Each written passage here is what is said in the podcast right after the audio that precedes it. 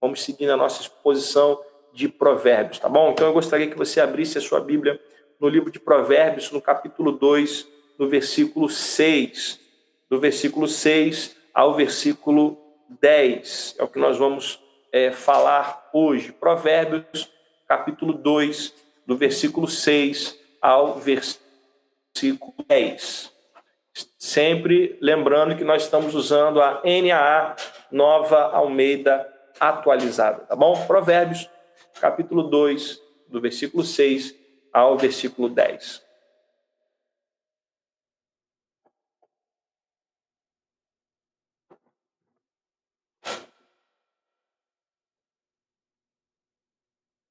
Algumas pessoas dizendo que a transmissão ficou boa, graças a Deus por isso. Amém. Bom, queridos, diz assim a palavra do Senhor. Porque o Senhor dá a sabedoria e da sua boca vem o conhecimento e a inteligência. Ele reserva a verdadeira sabedoria para os retos. É escudo para os que andam com integridade, guardando as veredas da justiça e conservando o caminho dos seus santos. Então você entenderá a justiça, o juízo e a equidade, todas as boas veredas. Porque a sabedoria entrará no seu coração e o conhecimento será agradável à sua alma. Feche seus olhos, curva a sua cabeça. Vamos orar neste momento em nome de Jesus. Pai amado, Pai querido, obrigado, Senhor, pela leitura da tua. Que o teu Espírito Santo nos guie e nos conduza conforme a tua vontade, Senhor. Nós te louvamos e te agradecemos por esta oportunidade, em nome de Jesus. Que a igreja do Senhor diga amém. Amém. Graças a Deus. Nós estamos falando sobre o livro de Provérbios, estamos estudando é, esse reservatório de sabedoria que Deus deu a Salomão e ele então compartilhou conosco através dos seus escritos. E continuando no capítulo 2, versículo 6, ele fala sobre a dádiva de Deus que é a sabedoria. Versículo 6 fala que a sabedoria é uma dádiva de Deus. Eu vou recapitular o versículo 6 para nós seguirmos. Porque o Senhor dá a sabedoria e da sua boca vem o conhecimento e a inteligência. A verdadeira sabedoria não se recebe nos bancos de uma escola, nem se aprende com a leitura de bons livros. Entenda o que eu estou dizendo, e o que eu estou dizendo é o que o reverendo Hernandes Dias Lopes afirma no seu livro, pois esse estudo, como eu sempre tenho dito, ele está fundamentado no livro Comentário Expositivo do livro de Provérbios, do reverendo Hernandes Dias Lopes. Então ele diz que a verdadeira sabedoria não se recebe nos bancos de uma escola, nem se aprende com a leitura de bons livros. O pastor está querendo dizer que na escola não se aprende sabedoria e que em bons livros não se aprende sabedoria? Não, não é isso que eu estou dizendo. Eu estou dizendo que a verdadeira sabedoria não se aprende nos bancos de uma escola e nem se aprende com a leitura de bons livros. No banco, nos bancos das, das escolas, vamos aprender a, a ter sabedoria. Nos bancos, nos bons livros, vamos aprender a ter sabedoria. Mas a verdadeira sabedoria, aquela que vem de Deus, não se aprende de forma é, natural. É um dom exclusivo de Deus. Emana do alto. Essa sabedoria que Salomão recebeu, ela não foi fruto de anos de estudo. Você conhece a história de Salomão, quando ele teve que substituir o seu pai, o rei Davi, até hoje considerado o maior rei da história de Israel. Ele era muito jovem e ele não sabia como conduzir aquele povo. E quando o Senhor aparece a ele num sonho, dizendo que ele poderia pedir o que ele quisesse, ele pede a Deus sabedoria e Deus dá a ele sabedoria. Então, essa sabedoria foi dada por Deus. Existe sim uma sabedoria terrena. Que existe. Por exemplo, nós estamos vendo que durante é, esta pandemia do coronavírus, os médicos estão colocando em prática tudo aquilo que eles aprenderam é, estudando durante anos, testando medicamentos e, e, e conseguindo alternativas para poder é, levar pessoas a serem curadas. Então, nós, nós não duvidamos da sabedoria terrena, mas não é dessa sabedoria que nós estamos falando. Nós estamos falando da sabedoria divina, da sabedoria celestial, daquela que vem do alto. Essa sabedoria, ela precisa ser desejada, ela precisa ser pedida, ela deve ser buscada, assim como você busca prata e ouro, assim como você trabalha é, o mês inteiro na expectativa de receber o seu salário no final do mês, essa sabedoria deve ser desejada. E a Bíblia diz que aqueles que pedem a Deus sabedoria recebem. Essa sabedoria está ao alcance de todos, desde que seja desejada, desde que seja buscada, desde que seja pedida. E aí, aqueles que andam com Deus, eles tornam-se sábios. Uma das coisas que mais impressionava os mestres e os doutores da lei, no livro de Atos dos Apóstolos, era que homens simples, pescadores, quando abriam as suas bocas para falar com o sinédrio, para falar com aqueles homens cultos, eles tinham uma sabedoria fora do normal. E aquilo chamava a atenção dos mestres da lei. Eles diziam: esses homens não são homens simples, não são pescadores. Como eles conseguem falar dessa forma? Porque eles haviam recebido aquilo de Deus, o Espírito Santo havia sido derramado sobre eles, e agora, quando eles falavam, eles falavam cheios da sabedoria do alto. Andaram com Jesus, aprenderam com o Mestre, e agora, cheios do Espírito Santo, conseguiam dar razão à sua fé de forma sábia. Aqueles que amam a Deus têm inteligência, e tem compreensão para discernir entre o bem e o mal, para separar o precioso do vil. Então, tudo isso parte de um amor a Deus. Se você ama a Deus, se você ama ao Senhor Jesus, você vai ter prazer em desejar essa sabedoria. É da boca de Deus, ou seja, da sua palavra. E a Bíblia é a palavra de Deus. E por isso a Bíblia também é chamada de a boca de Deus, porque ela fala, é a palavra de Deus. É da palavra de Deus, ou da boca de Deus, que é a Bíblia, que procede a verdadeira compreensão acerca de Deus, acerca da humanidade, acerca do tempo, acerca da eternidade, acerca da vida e da morte. Então, somente através da palavra de Deus nós, poder, nós poderemos compreender todas essas questões. Aqueles que se apartam dos preceitos divinos entregam-se à tolice, mas aqueles que se dedicam a conhecê-los, a praticá-los e a ensiná-los, experimentam segurança e deleite, tanto no tempo presente como na eternidade. Então, se você quer se entregar à sabedoria, você vai ter uma vida abençoada. Se você desejar a sabedoria, você vai ter uma vida abençoada. Se você andar na presença de Deus, você vai ter sabedoria e vai ter uma vida abençoada. O versículo 7, ele fala de Deus como sendo o escudo protetor do seu povo. O versículo 7, relembrando, diz assim: Ele reserva a verdadeira sabedoria para os retos é o escudo para os que andam com integridade. Como nós já, já falamos, existe uma sabedoria humana, terrena, e existe uma sabedoria divina, celestial. Tiago chama a atenção dessa sabedoria humana, dizendo que ela é animal e demoníaca. Venha comigo em Tiago 3,15.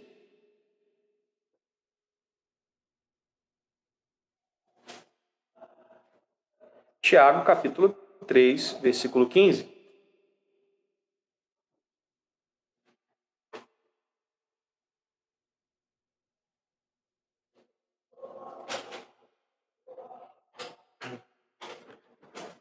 Tiago capítulo 3, versículo 15, diz assim: Esta não é a sabedoria que desce lá do alto. Pelo contrário, é terrena, animal e demoníaca. O que está sendo escrito aqui é que a sabedoria do homem ela não procede de Deus e por isso ela é tendenciosa para o pecado. Por isso que fala dessa natureza terrena, animal e demoníaca.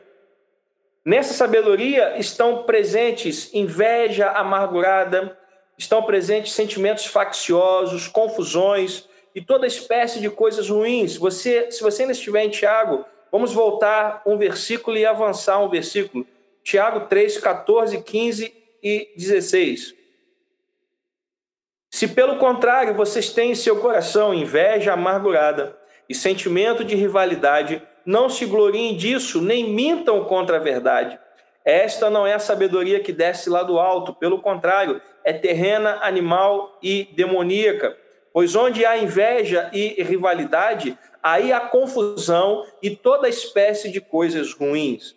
Então, esta não é a sabedoria que procede de Deus, esta é uma sabedoria que procede do homem, que é tendenciosa, é pecaminosa, tem as suas falhas, as suas restrições.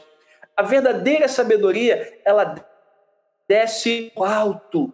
E Tiago vai falar sobre isso no versículo 17. Volte ainda em Tiago, no versículo 17, diz assim: Mas a sabedoria lá do alto, aquela que vem de Deus, ela é primeiramente pura, depois pacífica, gentil, amigável, cheia de misericórdia e de bons frutos, imparcial e sem fingimento.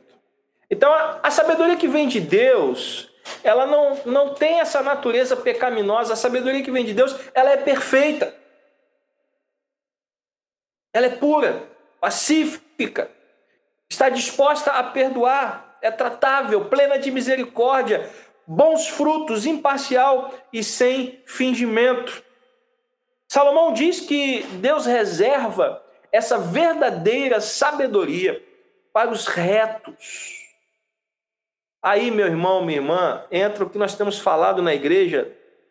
Eu, particularmente, ao longo do ano passado e no início desse ano, eu tenho falado muito sobre isso. A importância a importância de viver uma vida que agrade a Deus. Agora deu uma travadinha aqui. Vou esperar uns segundinhos para ver se a tá todo mundo aí tá ok. Aqui deu uma travadinha. Ok.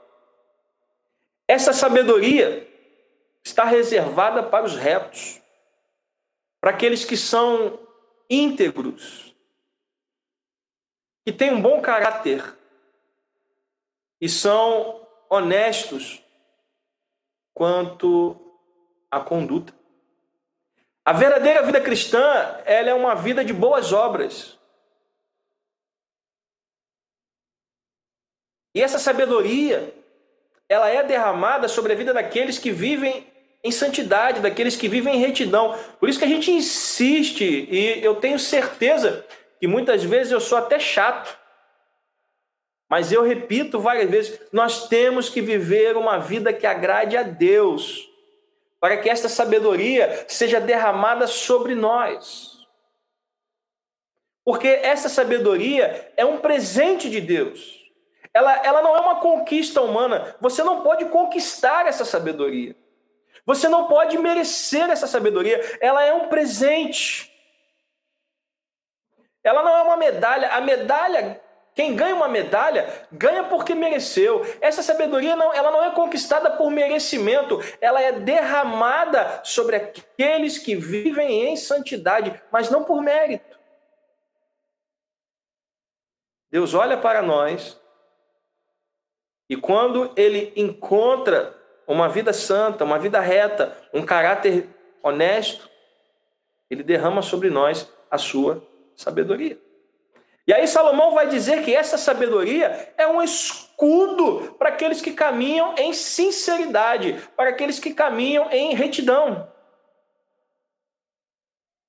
E não tenha dúvida, meu querido irmão, minha querida irmã, quando nós cuidamos da piedade, e quando eu falo piedade, estou falando da nossa vida íntima com Deus, Deus cuida da sua reputação. Deus cuida de você. Quando você tem uma vida piedosa, Deus cuida de você. Quando você tem uma vida de, de intimidade com Deus, Deus cuida de você. Pode ter certeza disso. Aqueles que guardam os seus pés do mal e afastam suas mãos do crime, aqueles que tapam os ouvidos para a maledicência e desviam os seus olhos da impureza, estes são protegidos por Deus. Deus protege aqueles que lhe pertencem. Ainda que Satanás lance contra você dardos inflamados que são atirados para destruir você, você não será atingido porque Deus será a sua proteção. Será o seu escudo. A proteção humana, ela é vulnerável, mas a proteção divina, ela é infalível. Eu vou repetir. A proteção humana, ela é vulnerável, mas a proteção divina, ela é infalível. É o que está escrito em Romanos, capítulo 8, versículo 31, você não precisa abrir. Se Deus é por nós, quem será contra nós? Agora, Deus será por você se você andar em retidão, se você andar em santidade, se você viver uma vida que agrade a Ele. Aí nós vamos ao versículo 8. Versículo 8 fala sobre a proteção de Deus para com o seu povo. Versículo 8 diz assim: guardando as veredas da justiça e conservando o caminho dos seus santos. O caminho rumo ao céu não é uma estrada reta, nem atatada, nem com, com pétalas aveludadas. Eu vou repetir. O caminho rumo ao céu não é uma estrada reta, atapetada com pétalas aveludadas. É uma estrada cheia de curvas, aclives, declives, coberta, coberta de espinhos. Eu estou querendo dizer com isso que o caminho que nos leva à salvação, ele é um caminho que não é fácil. Jesus disse que ele é estreito, ele é apertado. É, é, não é uma, uma, uma estrada reta onde você não tem que enfrentar nenhum problema. Se fosse uma estrada reta, sem aclives e declives, sem curvas, sem espinhos, você ia viver a vida cristã de uma maneira tão simples que você não ia ter problema nenhum. Mas a, a, a estrada que nos leva ao céu, ela tem os seus altos e baixos, ela tem os seus momentos bons, os seus momentos ruins. Há dias em que estamos bem, há dias em que não, em que não estamos bem, há dias em que acordamos e tudo caminha bem, e há dias que nós acordamos e que dá tudo errado. Mas ainda assim nós precisamos entender que nós estamos caminhando em direção à vida eterna. E que ainda que hajam problemas no meio do caminho, Deus está nos guardando, Deus está nos protegendo. Apesar dos perigos que nos ameaçam, apesar dos despenhadeiros escorregadios e pântanos traiçoeiros, usando uma, uma linguagem mais figurada, apesar de haverem encruzilhadas que nos convidam a entrar por rotas perigosas, nós não podemos trilhar esse caminho se nós não entendermos que é Deus quem nos protege. Se você tentar viver a vida cristã amparado na sua força, você vai sofrer. Porque você não vai é, é, confiar na proteção de Deus. A diferença é: há pessoas que sofrem porque muitas vezes esquecem de confiar na proteção de Deus. É a mesma é, é o mesmo sentimento que Davi expressa no Salmo 23, por exemplo. Ainda que eu ande por um vale de sombras e de morte, eu não temerei mal algum, por quê? Ele diz: porque tu estás comigo. Mas há pessoas que, quando chegam diante do vale da sombra e da morte, elas entram em pânico porque parece que esquecem que Deus está contigo. Meu irmão, minha irmã, a, a, verdadeira sabedoria nos leva a entender que em toda e qualquer situação, Deus está conosco. Ele nos protege, ele é o nosso pavê escudo, ele é a, a, a nossa a, a vara e o cajado dele nos consolam. Então, esse sentimento nós não podemos perder de vista.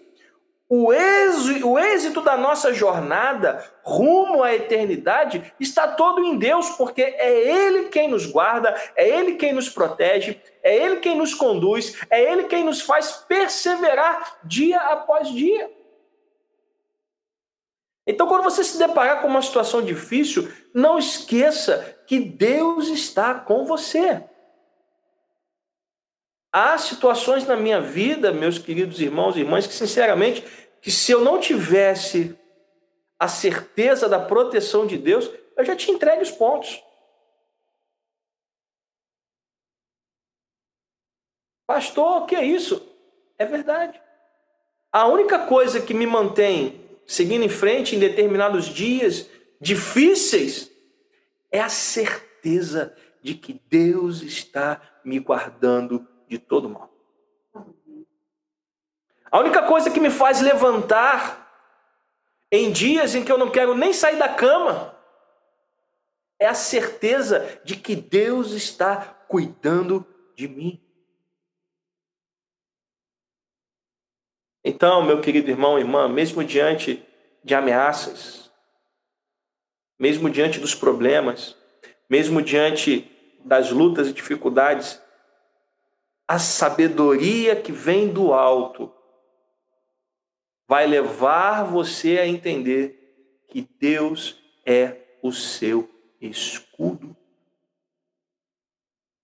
A sabedoria que vem do alto vai levar você ao entendimento de que Deus é o seu escudo. Versículo 9. Deus dá pleno entendimento ao seu povo. Diz assim o versículo 9: Então você entenderá a justiça, o juízo e a equidade, todas as boas veredas. A obediência a Deus, ela abre o caminho do entendimento. Se você viver em desobediência à palavra de Deus, você não vai alcançar um verdadeiro entendimento. Para entender a palavra, para entender a lei, os princípios, os mandamentos de Deus, nós precisamos viver uma vida de obediência. Aqueles que fecham o coração para Deus tornam-se obtusos, endurecidos, não compreendem as coisas de Deus. Sabedoria não é apenas ter conhecimento, é aplicar o conhecimento corretamente, e a gente já falou isso. Há pessoas cultas e são tolas. Há pessoas que têm um grande acervo de conhecimento, mas vivem de maneira insensata, desperdiçam a vida e caminham para a morte.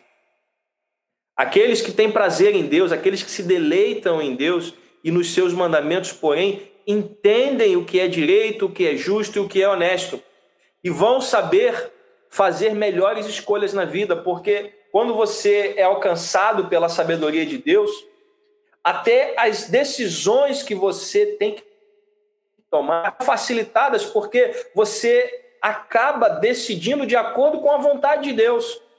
Você aprende a colocar a vontade de Deus acima da sua vontade. E isso é maravilhoso, porque aí você vai aprender a tomar decisões certas. Quantas pessoas têm grande dificuldade em tomar decisões porque não buscam a sabedoria que vem de Deus? Se você buscar a sabedoria que vem de Deus, se você for uma pessoa obediente, Deus vai derramar sobre a sua vida sabedoria, vai derramar sobre a sua vida entendimento, e as decisões que você tomar vão ser decisões totalmente é, comprometidas com a palavra do Senhor. Somente Deus, meu querido irmão, minha querida irmã, pode nos dar o verdadeiro discernimento espiritual. Pai, então, nós vivermos no presente século de forma sensata, justa e piedosa. Quando nós somos regidos pela sabedoria do alto, temos um relacionamento correto com, com nós mesmos, com o próximo e com Deus. Eu vou repetir. Quando somos regidos pela sabedoria do alto, temos um relacionamento correto com nós mesmos, com o próximo e com Deus. Você vê que a sabedoria, ela melhora até o relacionamento. Relacionamento com Deus, relacionamento com o próximo e relacionamento até com nós mesmos. Nós acabamos até nos entendendo melhor e enxergando em nós mesmos aquilo que precisa ser mudado à luz da palavra de Deus. E chegamos então ao último versículo dessa noite, versículo que tem como título dado pelo reverendo Hernandes, Sabedoria, o deleite da alma. Diz assim o versículo 10: Porque a sabedoria entrará no seu coração e o conhecimento será agradável à sua alma. A sabedoria, a sabedoria corretamente, ela vai ser vai se transformar apenas na definição que está registrada no dicionário. A sabedoria deve ser uma realidade presente em nosso coração. O nosso coração precisa ser morada da sabedoria de Deus. E quando a sabedoria de Deus morar em nós, ela vai nos governar. Só que para nos governar, ela tem que ter todas as chaves da nossa vida. Uh, Reverendo Hernandes ele faz uma analogia aqui com um inquilino. Uh, quando uma pessoa aluga um imóvel, ela tem as chaves do imóvel porque ela alugou. O imóvel não pertence a ela, pertence a uma outra pessoa. Mas o proprietário, enquanto aquele imóvel estiver locado, quem vai o inquilino, porque ele é que tem as chaves. O que o reverendo Hernandes diz é que quando a sabedoria mora em nós, nós entregamos as chaves da nossa vida para Deus. E aí a sabedoria que ele nos dá governa a nossa vida. A sabedoria então passa a ser a dona da casa. E aí ela é entronizada. E aí nós nos tornamos sábios. E essa sabedoria nos brindará com um farto banquete, com iguarias maravilhosas. Salomão, quando foi entronizado rei de Israel, ele podia pedir qualquer coisa que ele quisesse. Deus disse que ele poderia pedir qualquer coisa, poder, riqueza, mas a única coisa que ele pediu foi sabedoria. E o interessante é que Deus se agradou tanto do pedido dele, sabedoria deu todas as outras coisas que ele não pediu. Quando eu e você tivermos uma vida reta e obediente a Deus e buscarmos a verdadeira sabedoria que vem do alto, tenha certeza, Deus acrescentará as outras coisas que você precisa.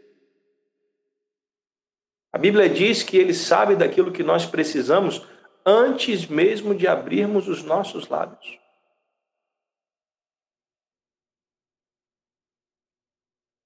Aqueles que são templos da.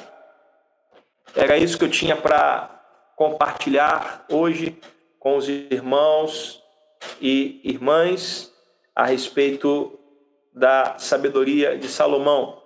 Alguém escreveu aqui que travou. Eu vou então repetir a última frase que eu disse para aqueles que deu uma travadinha aí na, na transmissão. Eu encerrei e concluí dizendo que Salomão pediu a Deus sabedoria e Deus se agradou da sua vida e deu a ele as outras coisas que ele não pediu. E quando nós nos dedicamos a pedir a Deus sabedoria, ele vai acrescentar as outras coisas que nós precisamos. Nós precisamos ser templos da sabedoria. Nós precisamos descobrir que o, que o conhecimento de Deus traz gozo e paz e fonte de delícias para a alma. Essa foi com essas frases que eu concluí o estudo de hoje.